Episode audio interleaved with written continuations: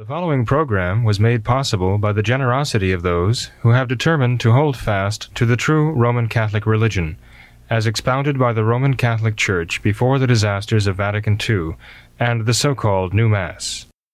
Hello and welcome to What Catholics Believe. I'm your host, Thomas Nagley, and with me tonight is Father William Jenkins. He's from the Society of Saint Pius the Fifth, and he's also the pastor of Immaculate Conception Church in Norwood, Ohio. Hello, Father. How are you? Very fine, Tom. How are you doing? Good, Father. Thanks for being here tonight. Um, that's mutual. Thank you. No problem. Father, before we get into some of the current events of the day, I would like to address a few emails that we've received. Our, uh, mm. our email inbox is overflowing as usual, and it's been some time since we've discussed any of these emails, so I'd like to uh, get through a couple of these if we can.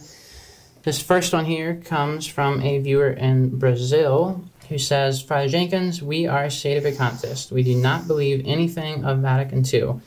But this bad council is already sixty years old. What are we waiting for to elect a true pope?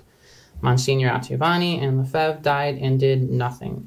Father Jenkins, Dolan, Sanborn, Clarence, Kelly will wait for death and will not do anything concrete to protect the Catholic Church, which, without a pope, is being lost day by day. Look at what happens to a Society of Saint Pius the Tenth that is losing faith and is already arm in arm with a Vatican Two sect. The more time passes without a pope, the more one loses a true religion. You cannot expect more. It is not false imprudence, as you have given one day, an hour of despair. It is of distress. The boat sinks. There is no need to have prudence. It is necessary to have action. Courage, courage. Your response, Father? Prudence is the first of the moral virtues.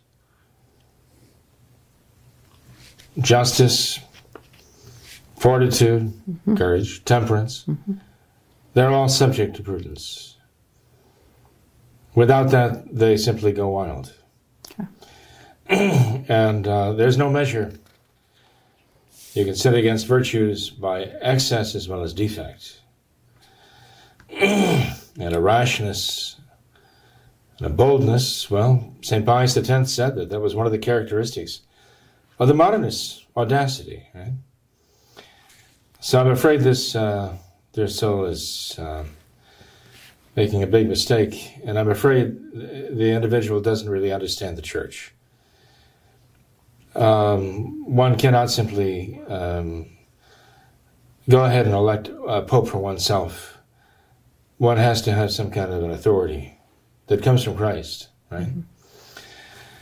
Mm-hmm. In the earliest days, the the clergy of Rome, the uh, bishops under Peter and his successors, and the priests and the deacons voted. They chose successors of Peter, right?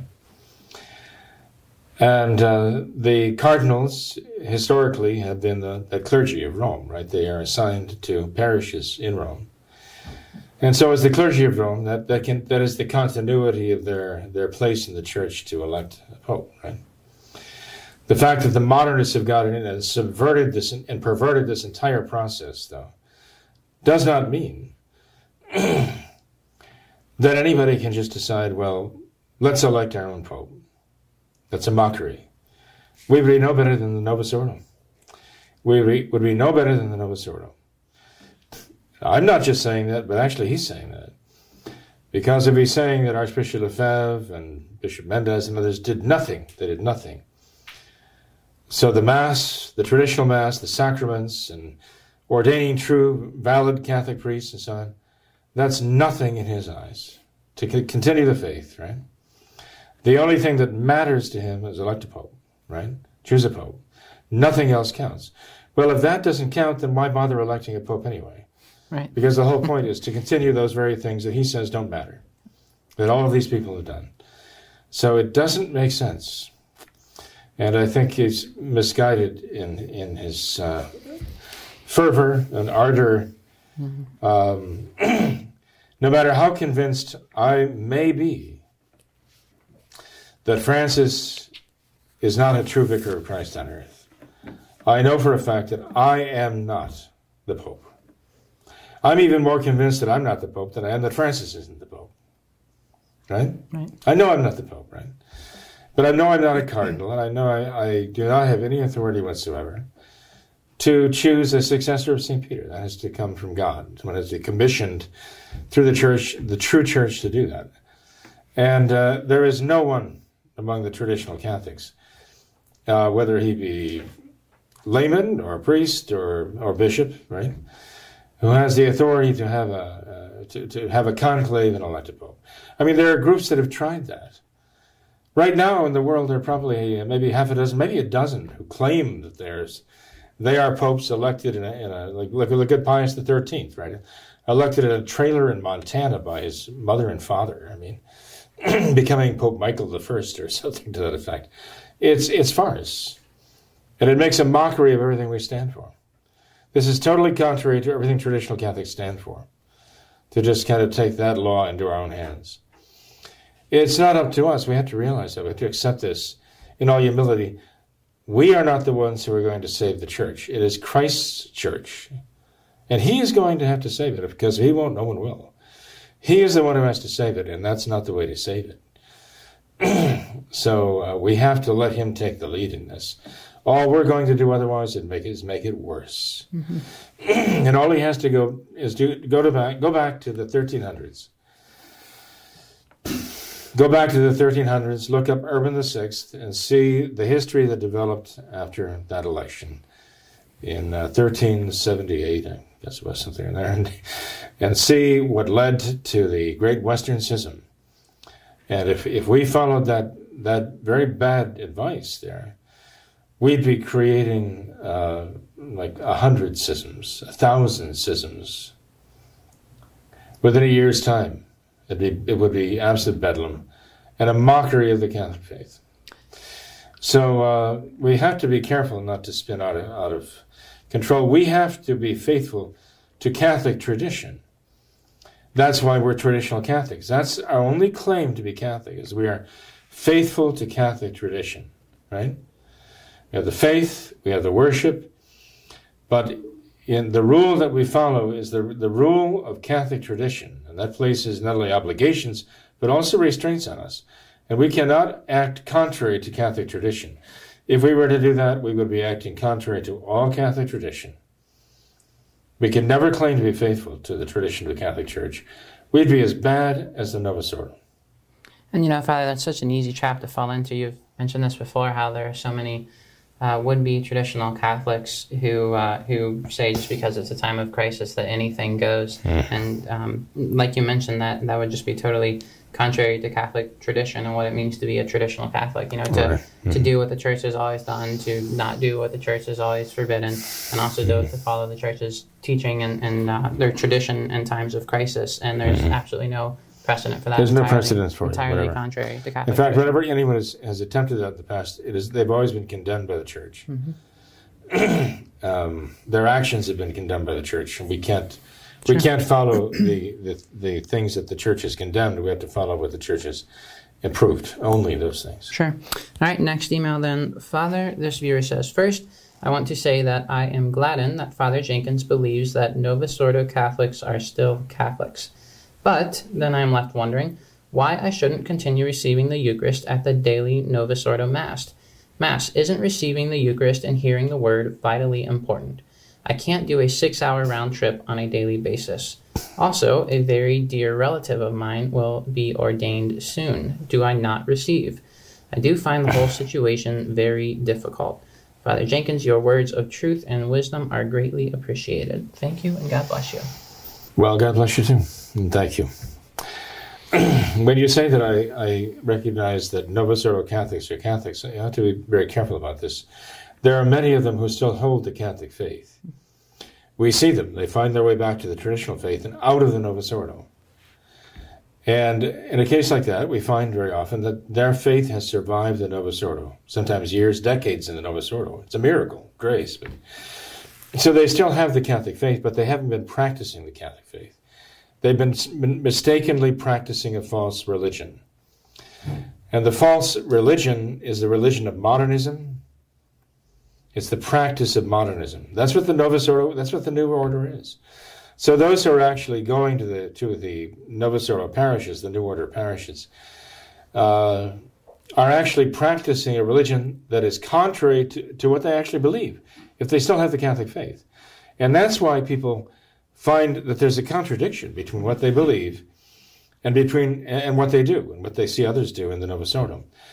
And finally, that contradiction uh, forbids them to simply ignore that and continue, simply to ignore that and continue. Many do, and so they have to abandon the faith in order to Uh, practice, get, do away with the tension between what they believe and what they practice in the Novus Ordo.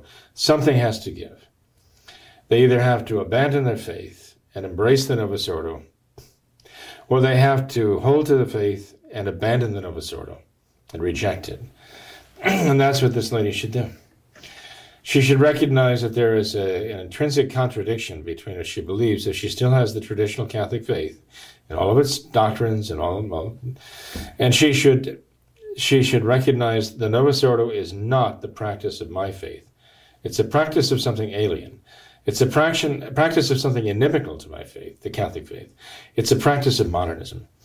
And she just has to recognize, I can't continue this contradiction between what I believe and what I'm doing in the Novus Ordo. And so she has to stop this. She has to stop going. I mean, you know, to have the word. Well, she could go, like she could go to a Protestant church and hear more truth, uh, even as confused mm. and as falsified as the scriptures are in the Protestant churches.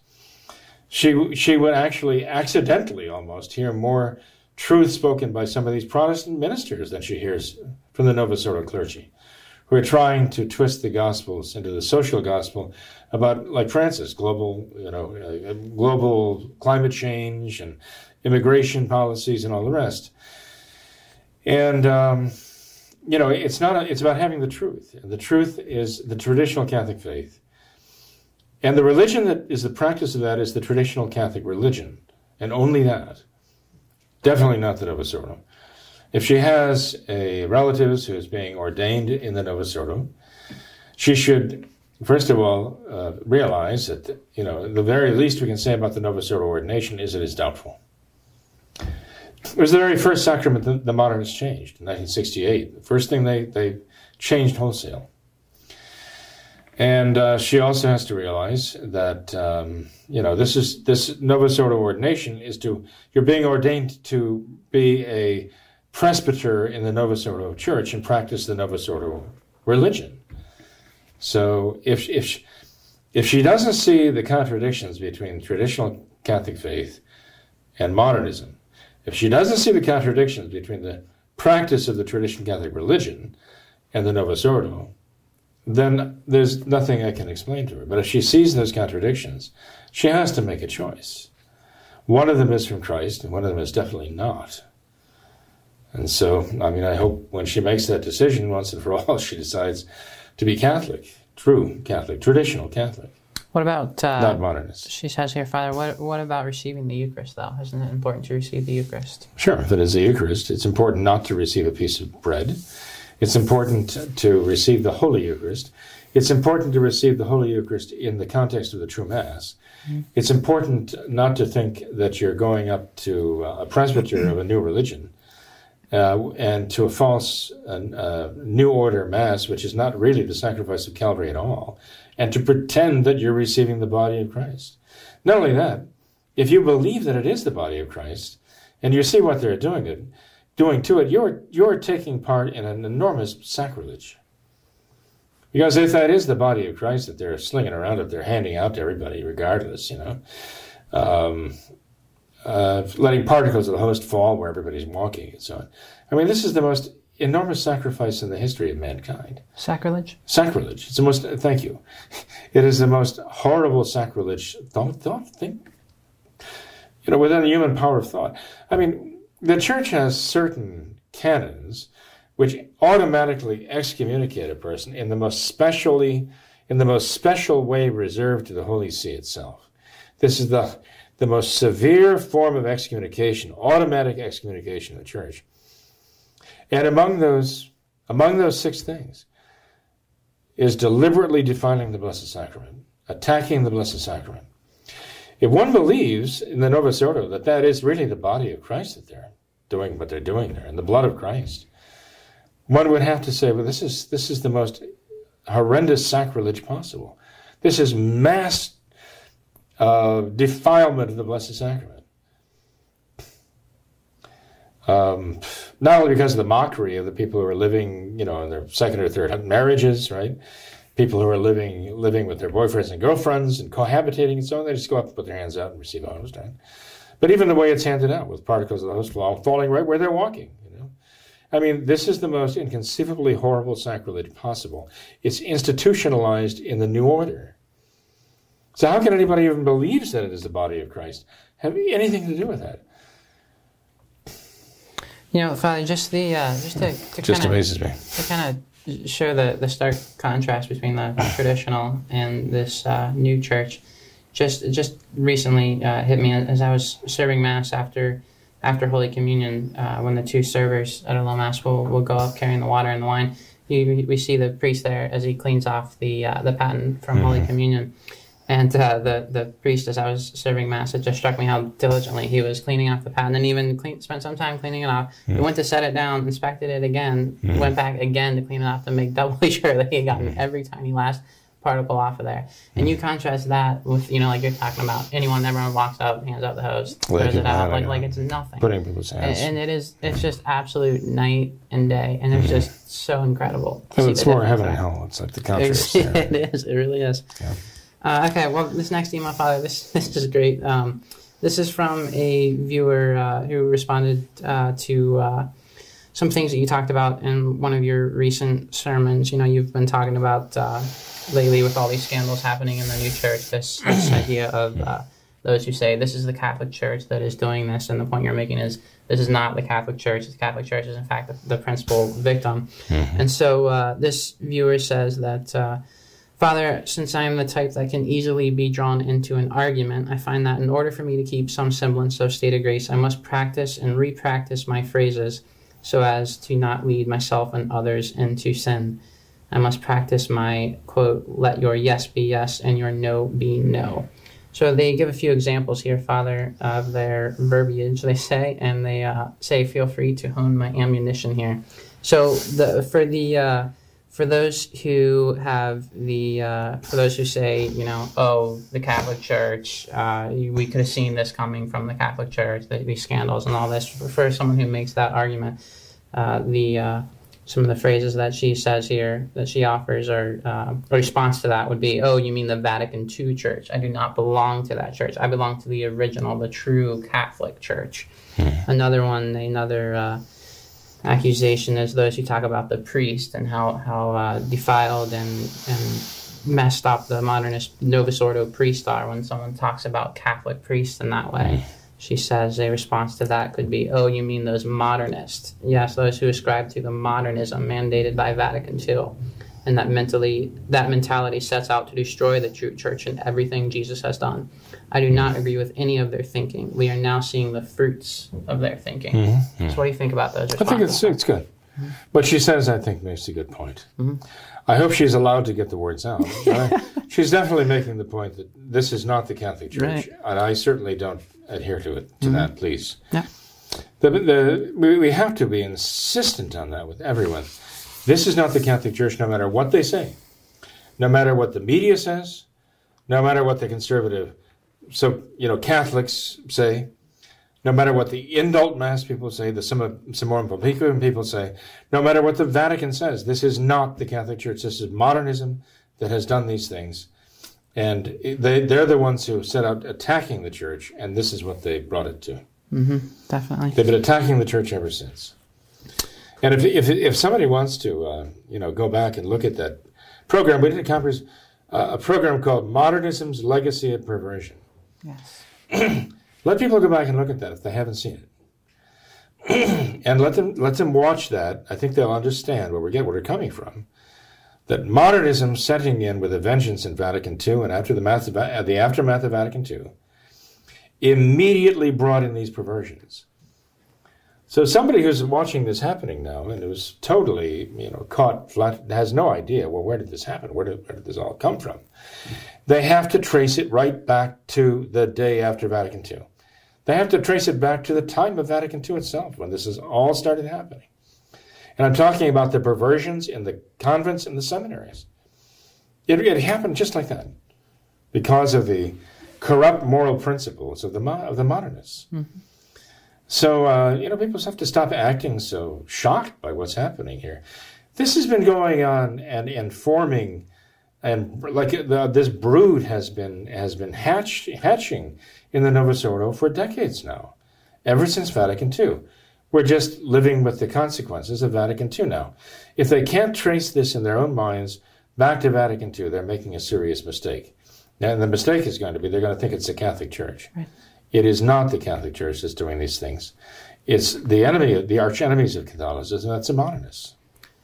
Father, anyway, I recommend they go back and listen to that video if they haven't paid attention. If they still think that this is the Catholic Church, they need to go back and watch it again. Definitely. Father, I actually heard that uh, one viewer said that's the best program that you've ever done.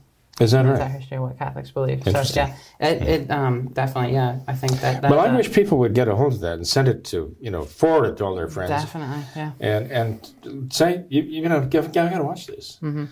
uh, I'm not saying it's the best thing out there, but at least it, give, it should give them an idea of what's going on. Yeah. You know, all this talk, you know, they were saying, oh, it's not a pedophilia crisis, it's a homosexual crisis. Right. They say, no, no, no, no. Mm. It's a modernist crisis. From the very beginning, modernism has been the problem. That's the poison. That's the door that through which all of these other evils have come. All of the others have piled in through modernism. Modernism is what opened that portal. Exactly. You know why people don't want to hear that? They don't want to hear it because they realize modernism. Well, gee, he's saying that the whole new order is wrong. Now, gee, we can't, we can't say that, can we? He's tracing this back to Vatican Two. We can't say that, can we? So they say, no, we, we can't, we can't admit that, we can't listen to it. But the fact is, until they're willing to face that, they cannot possibly understand what's happening, and they can do nothing to stop it. Exactly. You know, one of the one of their own exorcists recently, in the last few days, one of their own rather famous exorcists, actually, said that this is a satanic evil and it's only going to get worse. That's what he said. Right. It's only going to get worse. That doesn't bode well for them. But, you know, people are saying, oh, the modernists have been caught now. We've caught them. Now, now we see what they've been up to all this time, you know. If we can just get Francis to resign and maybe a half a dozen other cardinals, you know, we can make things right. Say, you have no, you have no idea. You have no idea what this is all about here.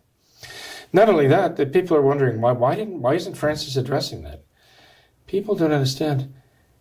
This is not against the modernist plan. This was not some, oops, you know, we want, we didn't want this to get out. This is entirely according to the modernist plan. They wanted this to happen. Why? That's why they're not, they're not really making these big denials about it. You know? That's why Francis, Francis says, I'm not going to say one word. Why would the modernists, why would Francis and his gang, this council of nine he's got, half of whom, or more than half, are, are themselves named by either, either named by Viganò or already under suspicion, and already be investigated for their role in the, the cover-up of these sexual abuses. Why would these people who have hijacked the Catholic Church, or the institutions of the Church, and the name of the Catholic Church, why would they want this to happen?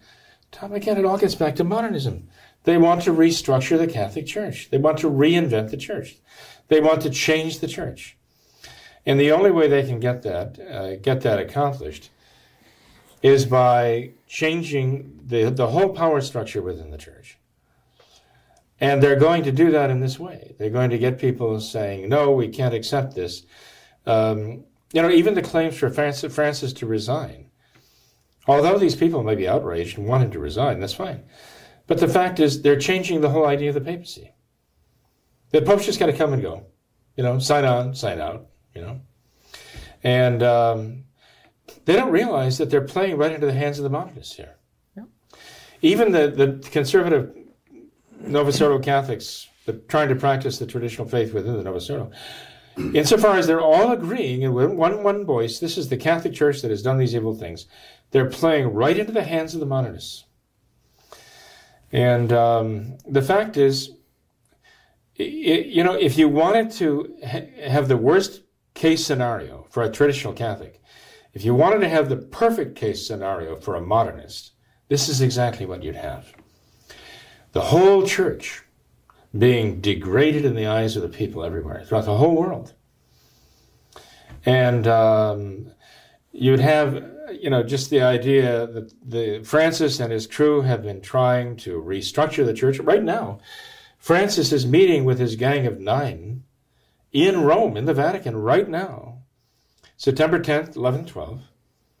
They've been meeting here to provide, to present their plan for the new structure of the church, the authority within the church, to decentralize the church. This is the modernist church, okay? And uh, what could play better into their hands now than this, okay? If this whole sexual abuse crisis gets all of these civil governments involved, I mean, gets the governor and his and his law enforcement people and his, his uh, you know, uh, a, a district attorney and, you know, the attorney general of these various states, New York, New Jersey, uh, Illinois, Missouri, et cetera, et cetera, now. They're all getting into it now. All going to in investigate the diocese of the Catholic Church in their states, right? But all this terrible abuse and all this cover-up, okay? What could better serve the modernist plan than that? I mean, even going back to Vatican Two in the last document, I've talked about this before, but people need to pay attention, that the, the document on religious liberty of Vatican Two brings in a rite which is a blasphemy, you know? That, well, first of all, it is, it is, there's nothing wrong with this in Catholic teaching, that there is a civil right and a right from God that the individual has not to be compelled to act against his conscience. But Vatican Two went beyond that. That last document of Vatican Two actually brought up something that was not true, that the Church has never taught before, and even blasphemously said that it is a right that comes from God himself in heaven. And that is that no one can be restrained from acting according to his conscience. Now, a lot of people think, oh, that sounds pretty good, you know. Wait a minute. Hold the phone here. The Church has never said that. It's a very big difference between being, being constrained or coerced to act against your conscience, but not being restrained to act according to your conscience, no matter how wrong it is. This is the whole premise of being pro-choice. The whole premise of being pro-choice is exactly that in the document of Vatican Two on religious liberty. And that is, you can't restrain somebody who thinks it's right. We have to let them do it. So we have to allow them that choice if that's what they think is right. Kill babies. The fact that we see it as murder, you can do nothing about it. As long as they believe in their conscience it's okay, you can't stop them from aborting their babies. The whole pro-choice argument is, is embedded right there. The whole foundation of it is in writing that document of Vatican Two. And to say that God gives a person a right that no one can restrain him from acting according to his conscience? Wait a minute. What if your religion says smoke peyote? What if your religion is uh, worship Satan? What if your religion is abort babies? What if your religion is worship the goddess Kali and go out and murder people as a highwayman? I mean, you know, Kali, the Hindu goddess with all the skulls around her neck and weapons in her arms. Well, I mean, it's, they worship this. You know, then they're a bunch of cutthroats. But this is their religion. You mean to say this can't be restrained? Oh, but wait a minute. Somebody will read Dignitatis Humanae Personae, on the dignity of the human person, on religious liberty of Vatican Two, right? And they'll say, but look, time and time it says, again it says, provided that just public order be maintained. So there's only one restraint that the document lists here.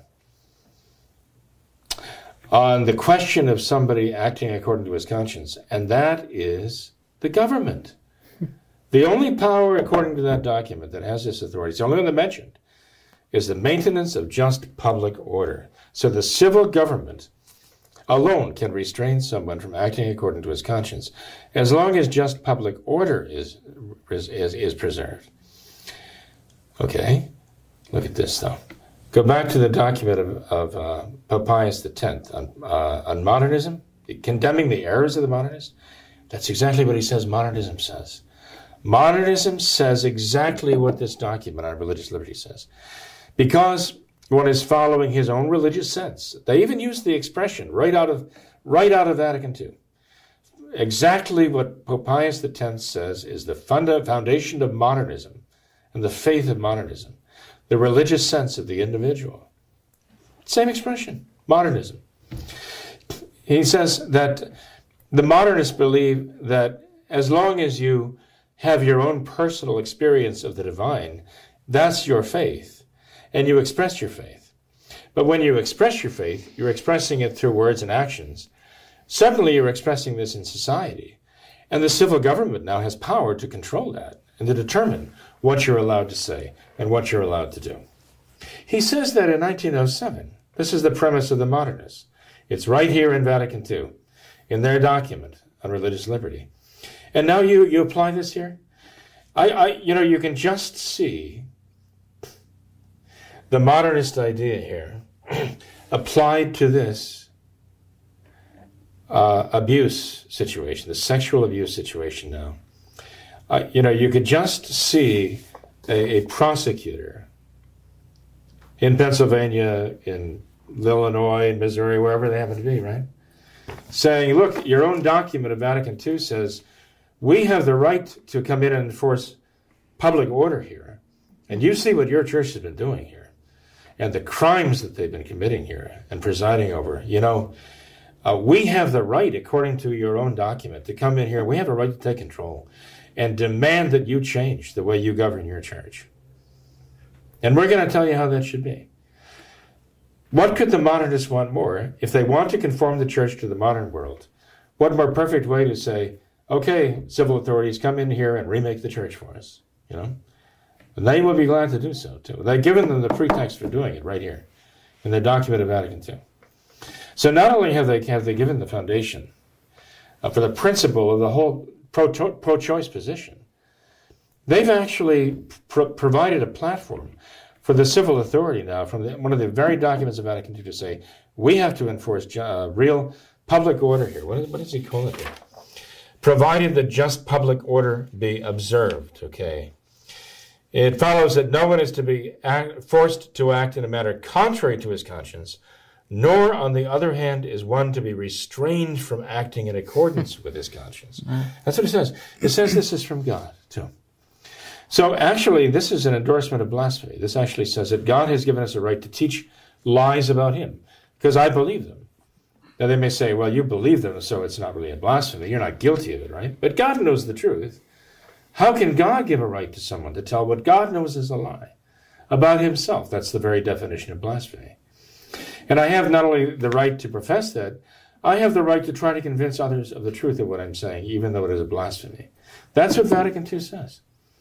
So Vatican two has endorsed all the false religions of the world, at the same time setting the Catholic Church up, or what they what people consider the Catholic Church, to be made like the great the great harlot.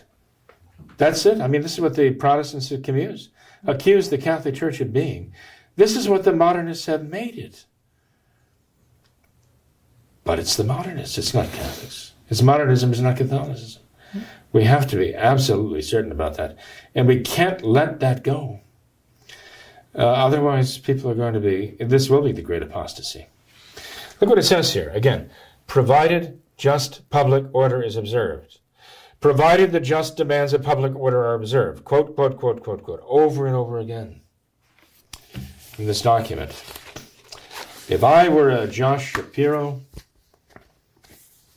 in Pennsylvania, or I were any one of these other D As in one of the other states, I'd be looking at that document saying, hey, look, you all voted you all voted for this, you know. This is what you canonized. This is your doctrine here. So um, not only can we come in and we, we're going to inf- impose Uh, just order now on your church because you can't do it, and Francis isn't about to do it, right?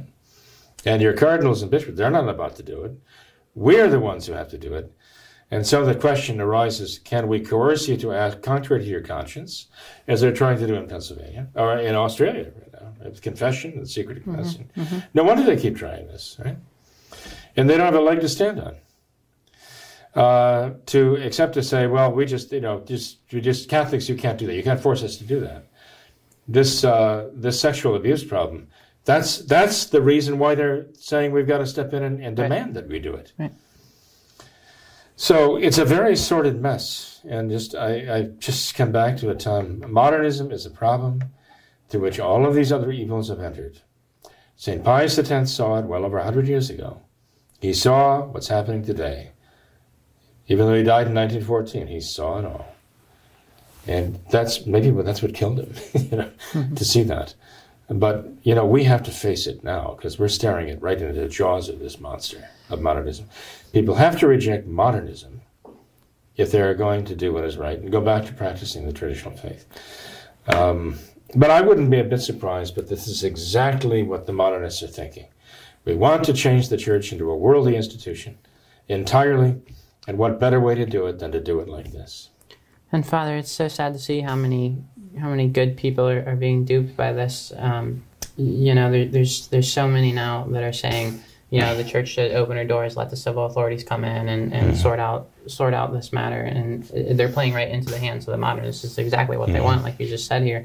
But this whole idea and this uh, document on religious liberty, um, it's it's nothing more than, than the temptation of the serpent mm-hmm. in the garden. It's yeah. the same thing. You shall be as gods. It's the exact same thing. And I think that... Um, you're so right about that. That, uh, that mentality, it perfectly describes, it perfectly illustrates why the Novus Ordo, even though there may be a few good good people mixed in here and there, it, they're mm-hmm. so ineffective. They're mm-hmm. so incapable of accomplishing the slightest good, because even though...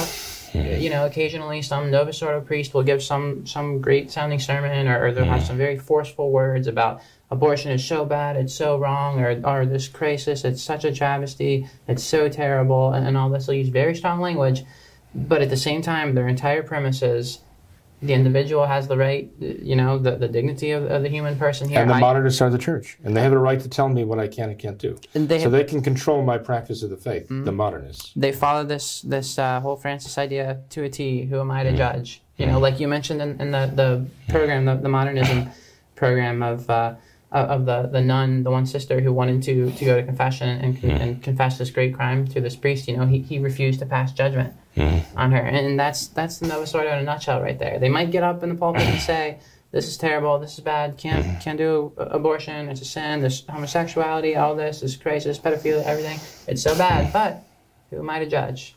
I'm mm-hmm. not going to pass judgment. And right. so nothing happens. They, it, well, it's something does happen, it's essentially and it's an endorsement. Evil, an endorsement of the evil that God has condemned, but they will not. Right. So Francis says, I cannot pass judgment, but God has already judged this. Yeah. And... Um, You know, you know, Tom, you're right. This is exactly the primordial evil there. What are the first words in Latin of this document? Dignitatis Humanae, of human dignity. This is nineteen sixty-five here in the Vatican Two Church, okay? nineteen sixty-five, of human dignity. Now, the French revolutionaries, their battle, it was all about human dignity, okay? Bolsheviks, they all talk about, they all talk about human dignity. And they they cite human dignity as their authority against God, that the, the demands of the of conscience are sacred, and God even has no right. This is what liberalism is all about. This is the very nature of liberalism: yeah. human dignity against against God's dignity. You know, man has a right to defy God, and uh, you know you see where this whole idea of human dignity goes and what they make of it. See. But this this is that uh, that is that the temptation of Satan in the garden long ago. Human dignity, you know, separate yourself, stand up for yourself, be your own God. Um, you have it within you, right? You have the right to it, right? Mm-hmm. No one, including God, can tell you not to do this, right? So um, it it is it is very evil. This is the fundamental premise of modernism, and we see what it has done. And again, people have to face the fact that these seminaries and convents were being corrupted in nineteen sixty-six, and nineteen sixty-five, and nineteen sixty-four. And this has been going on all this time. It's just exploding now because now these people are bishops and cardinals. Right. That's why it's exploding. They've worked themselves up through the ranks now, and they're getting into those positions. Now this is where it's getting, um, it's, it's just becoming... Uh, you know, endemic, and it's and it's it's. It, there's no way to contain this, you know. It's it, it's out of the box, so, so to speak. You know, mm-hmm. They could hush it up for so long, but as I say, now they, it's it's not as though they really even want to stifle it. Why? Well, because um, they want to be seen as the champion of homosexuality. They will not say anything. Francis even made a mistake, you know, on that on that flight from Dublin to Rome in August. What was it? August twenty-sixth, when he. He, he said, I will not say one word about this. He also made a mistake when he was asked about the homosexual crisis, and he talks about, what about parents who have children growing up and say they want to, they're yeah. kind of homosexual. He says, well, there are ways we can help them. We can talk about this. We can talk about this. And, you know, it's basically discernment, discernment. But he even talks about psych- psychiatric help. Oh, boy. Oh, boy. They were quick to jump all over that. You know, they... The Vatican withdrew that word. They took the word right out of that statement. Right. They apologized for that. You don't dare say something about this evil. But why? It's because of modernism. Uh, it's because even those who are not homosexuals are still modernists. And they're still making the whole this whole thing into a, into a devil, devil's playground. That's what they're doing. Seminaries, the convents, so on and so forth. So... Um, People have to have to face the fact. Otherwise, they are part of the. They're all aiding and abetting the evil. They're all crying. They're all crying with everyone else. Crucify him! Crucify him!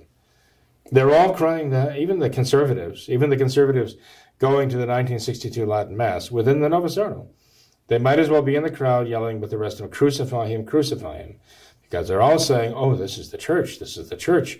Look at what has become of the church." It, it's sickening to go online and seeing what some of these people are saying, you know. Oh, the church has fallen so far. She's so wicked now. Uh, we have to find a way to redeem her and to purify her. The church, the church. You know, e- even some people will, will go to uh, the book of the Apocalypse. And they'll go to chapter two. And they'll look at uh, what the angels are saying to the churches. Now, you know, the fathers of the church tell us that the different churches, the seven different churches, are represent the history of the Catholic Church throughout time. And uh, they'll say, well, look, you know, here the angel spoke to the Church of Sardis, the Church of uh, uh, Philadelphia, and so on and so forth, Laodicea and so on. And we'll say, well, but find fault with it, find fault with it. Well, this, this I have against you, or this I have against you. There's even one that talks about that you're oppressed by those who are, say they are, say they are Christ, say they are of Christ, but they're the synagogue of Satan. Remember that? Mm-hmm. It's in there. Apocalypse chapter two. It's all in there. They say that they are of Christ, but they are actually of the synagogue of Satan. But even there, the distinction is made between what is really Catholic and what is not. What pretends to be, but really isn't. You know? And others might look and say, well, look, even in the other ones that, you know, God found fault with the church in various places. Yeah, she found weaknesses. I mean, the, the, the uh, Apocalypse... And the Word of God spoken there finds weaknesses in the church in ver- at various times. But that's very different from what you find here.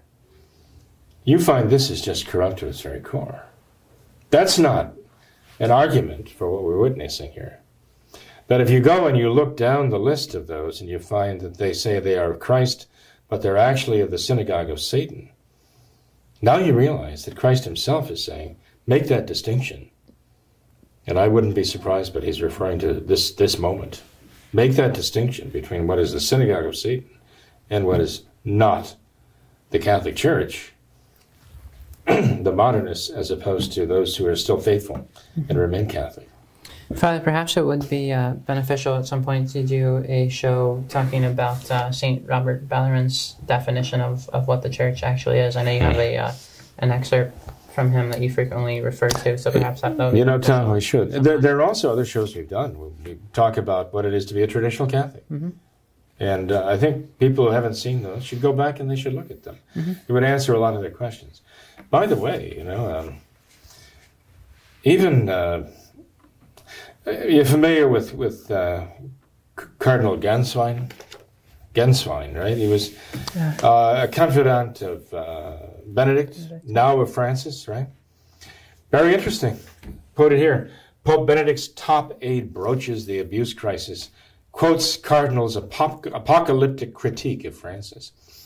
I mean, he's even saying here, they're, they're even quoting uh, this uh, Cardinal Willem Jacobus Eijk from Utrecht in the Netherlands, is quoting from their own, the, the Catholic Catechism, the, the, the new catechism they come up with, and is applying the words of their catechism to the, referring to the final trial, which will shake the faith of many, but which the church has to endure before the return of Christ, quote unquote, mm-hmm. in their new catechism.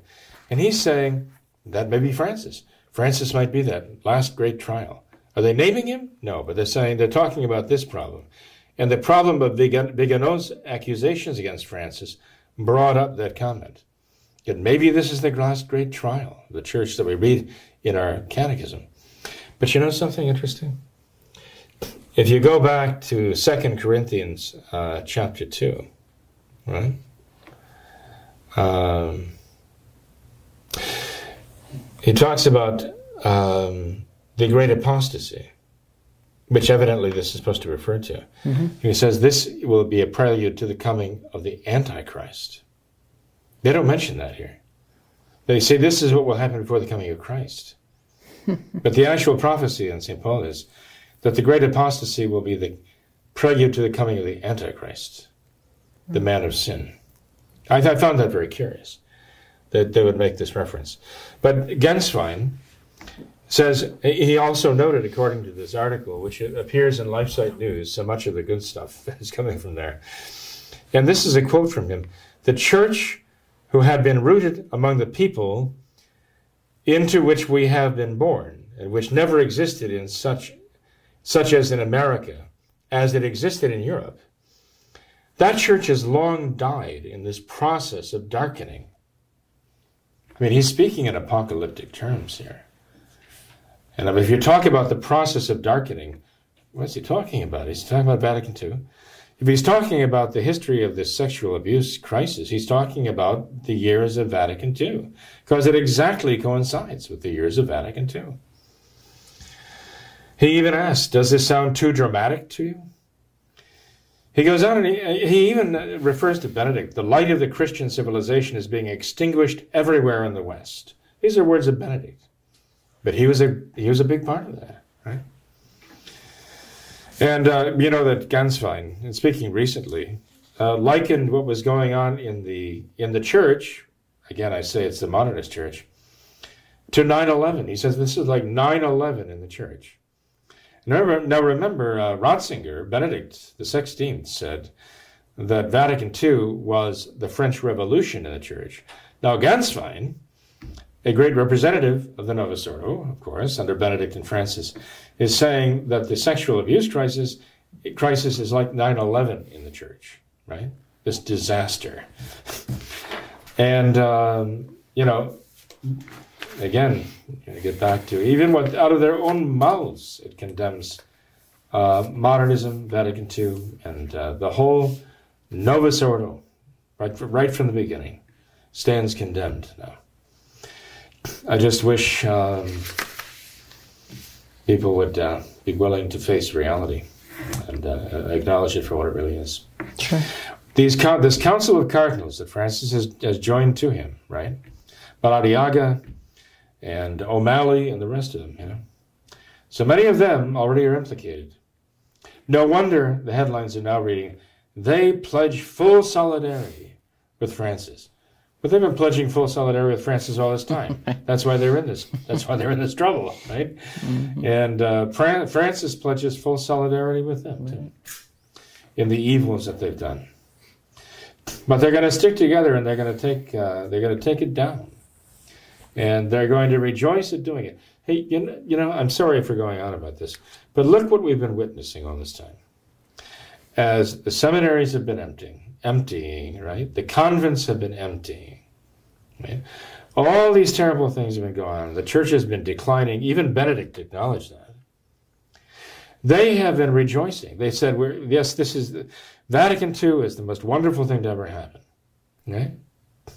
And Francis recently came out and said, "You know, we've got to do away with this clericalism and let the lay people take over. Basically, he's saying that. Let the lay people take over. He wants to fundamentally replace the, the Catholic Church with his own modernist religion. Let the lay people take over. He's rejoicing at this. The former bishop of this diocese, Cincinnati, this archdiocese, was, when I first arrived here back in the mid eighties, fomenting this program of his called the For the Harvest Program. Now, I'm talking about, you know, almost forty years ago now. And um, he was saying, we don't have the vocations we need for the priesthood. And so that's the downside. But he said, the upside is that the laity now have to come and fill in their place. This is what the modernists want, you know. They, they supposedly lament the lack of vocations, but they rejoice that now the laities can take over these positions. Francis just recently was essentially saying the same thing, that the hour of the laity has been stuck and we haven't been able to move forward. But now that we can denounce the clericalism responsible for this abuse and, and do away with this clericalism, it's the priesthood. Sounds like a good Protestant. It's the priesthood. It's exactly what they want. Don't let them fool you. They're not lamenting this. They're rejoicing about this. This is what they were driving toward all this time. They want to drag the church's name down so low that mankind rejects the church as she was, as she really should be, as she is.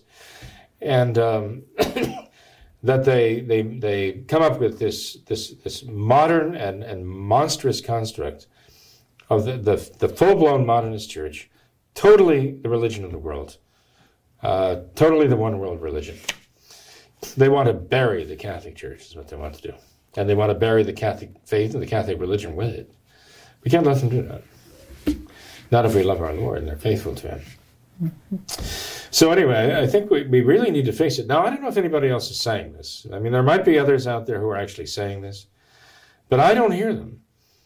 But I hear over and over again is the Catholic Church has done these terrible things, and it's a homosexual crisis, and blah, blah, blah, blah, blah, get Francis to resign, and so on and so forth, and they haven't a clue, it seems to me, for what it's worth.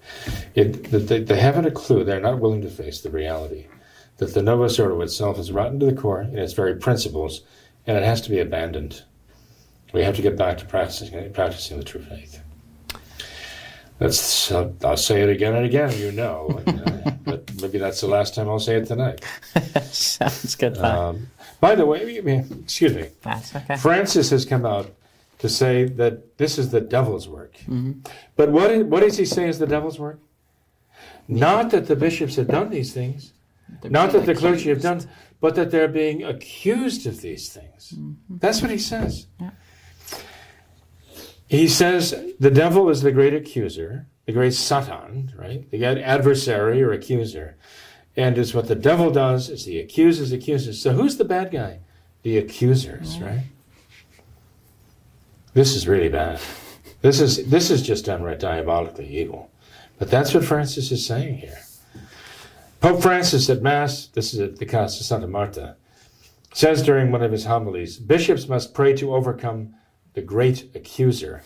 I think his name is Viganò, Carlo Maria Viganò. He's the great accuser, right? Yes. This is the work of Satan, mm-hmm. to accuse the bishops of these evil things. Not that they have done these evil things, but to say that they have done these evil things. That's the evil. And uh, I'm afraid that so many members of Francis's new modernist religion will actually fall right in line behind him and say, yes, this is the problem, that people are accusing them of doing these things. Um, I just hope that there are many of them who will not be deceived by this. Father, we have some... Uh, go ahead. I, I know this is all very negative, but unfortunately, all the news is negative. All the news is negative. But uh, you know, when I when I'm saying the positive is that there are many people mm-hmm. who have not fallen into this net. Yeah. They've not fallen into the net and the snare of modernism, mm-hmm. and they are trying to be faithful to our Lord. So I, I can't help but thinking that's why our Lord is still sparing us. There's a reason why. Um. God has not struck, that his arm has not fallen. I mean, we still can wake up in the morning and look forward to a day, and and I mean, how know who knows how close we are, you know? But we know how much we deserve. uh, God's punishment. But, you know, there must be those in the world who are, who are being faithful to our Lord at great cost, okay? And I, I can't help but believe that those who are following the traditional Catholic faith are among them, right? Uh, the, the, the day-to-day traditional Catholics. There are others who are suffering for our Lord great things, you know, also. But it is no mean thing for a person to practice the traditional Catholic faith and be faithful to Christ in the world today. That's a great thing. With all of the pressures we've got. You know, uh, Jeremiah Denton referred, re returned from six and a half years of captivity with the communist Viet Cong being tortured every day. But when he got back to the States, he said the pressures being brought to bear on the young people of America are worse than anything he had to endure as a prisoner of the Viet Cong and the tortures they inflicted on him. The pressures, the social pressures on our young people. Now we're talking about the aftermath, like the late nineteen sixties, but he said that, right? So, I mean, to maintain your faith and your fidelity to Christ today, that is a wonderful thing. That is a great thing. That's, that's all we're asking others. We're asking everyone to do that. Um, so I, I just um, wanted to bring up a positive note that there are great souls in the world still who love our Lord very much. And there might still be some who are actually imprisoned in the Novus Ordo.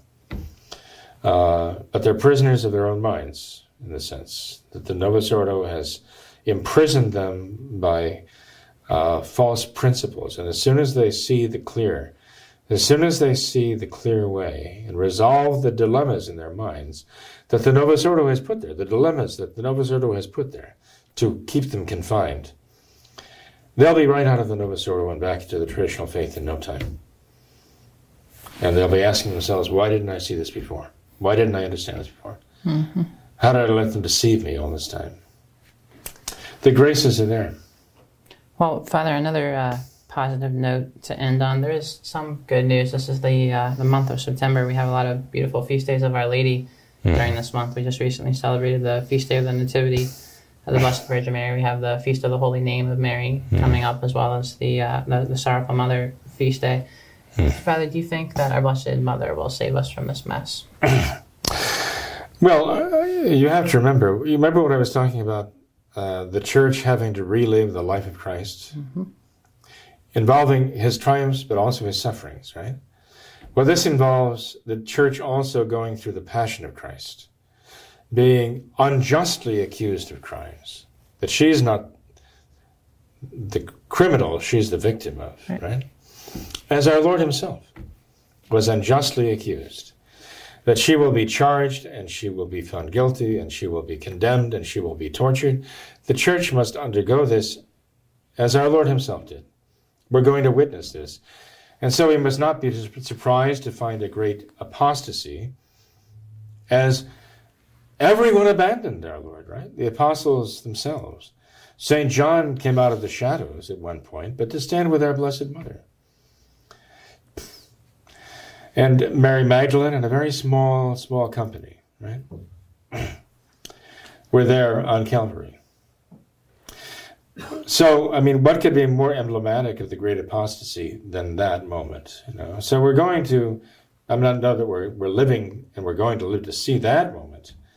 But I do think we're living through this time when our Lord is being accused by his enemies and being um, you know, attacked from every side and going to be charged and going to be set upon and uh, going to be persecuted, tortured. And ultimately, you know what happened to our Lord, and the Church, having to mirror that in her own existence, will appear to be dead. You know, our Lord himself asked, when the Son of Man returns to earth to judge, do you think he will find faith on earth? I mean, the, the rhetorical question begs the answer no. And so I think this is a clear indication that the Church is going to be underground again. And the world will consider that it has buried the Church, because the Church will, will be underground. It's the only place it'll be possible. You can't. You will not be publicly able to profess uh, your faith in Christ, uh, the true faith in Christ. So the Church will essentially be buried, but and the world will even consider it to be dead and will rejoice over that. But that, remember what our Lord told the apostles? You will be sorrowful, you'll be made terribly sorrowful by the events to come, but the world will rejoice. But your sorrow will be turned into joy.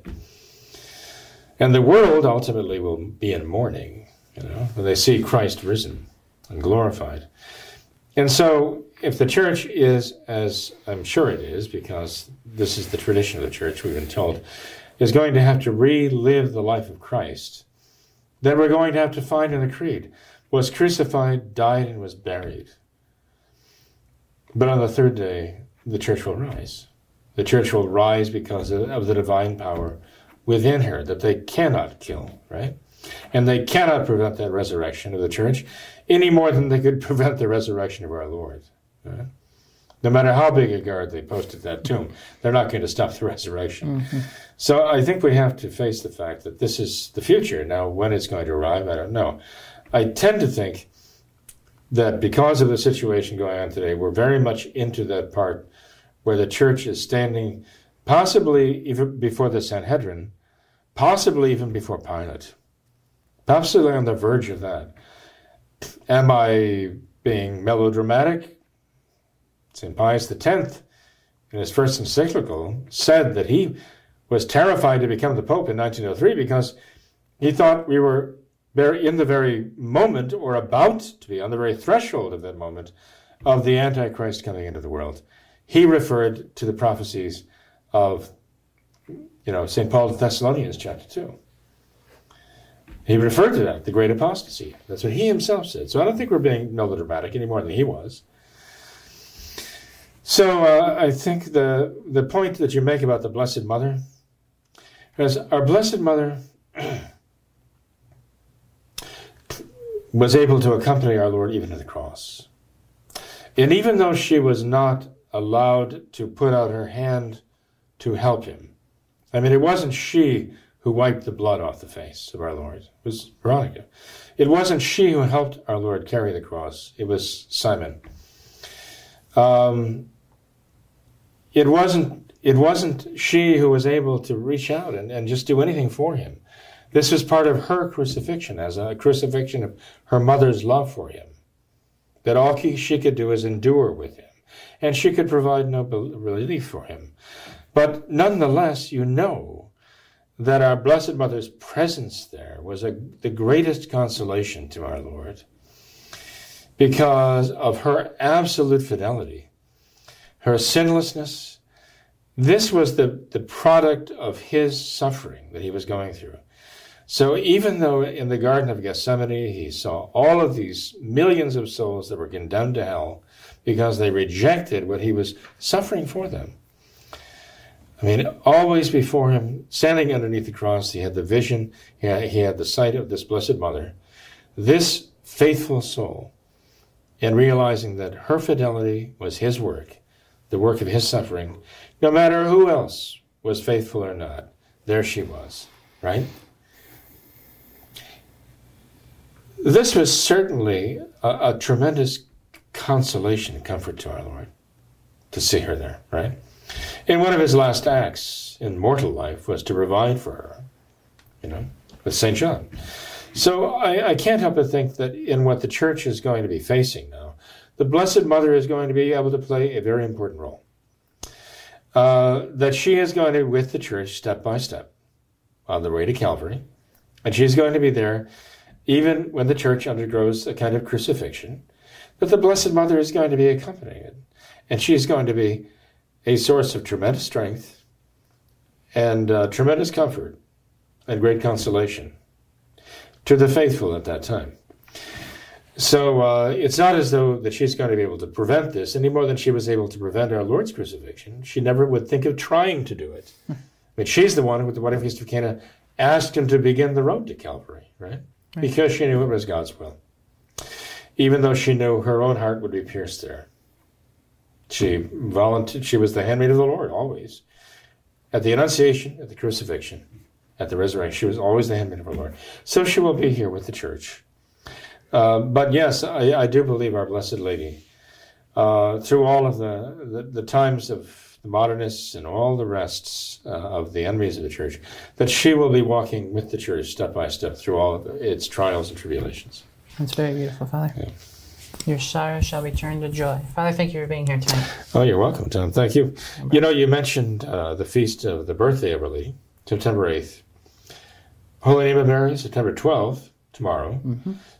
The sorrows of Our Lady, seven sorrows, uh, on the fifteenth. Mm-hmm. But the twenty-fourth, we have Our Lady of Ransom, which was about rescuing Catholics from the clutches of modernist enslavers, slave drivers, right? September twenty-fourth, the Feast of Our Lady of Ransom. You have October seventh, the Feast of Our Lady of the Rosary, mm-hmm. which is a celebration of the Battle of Lepanto and the victory there, right? Mm-hmm.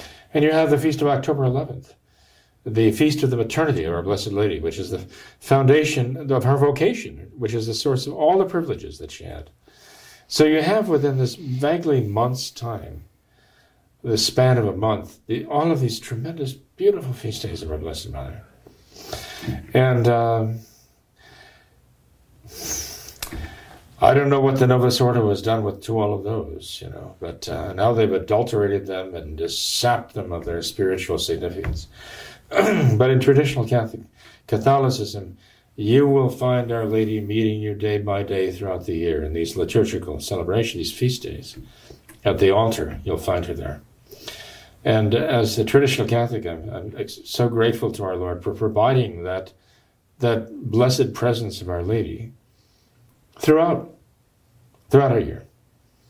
I, you know, encountering her at the altar on these feast days is so beautiful. So uh, it's something that I wish for everybody. I wish they would come back to that.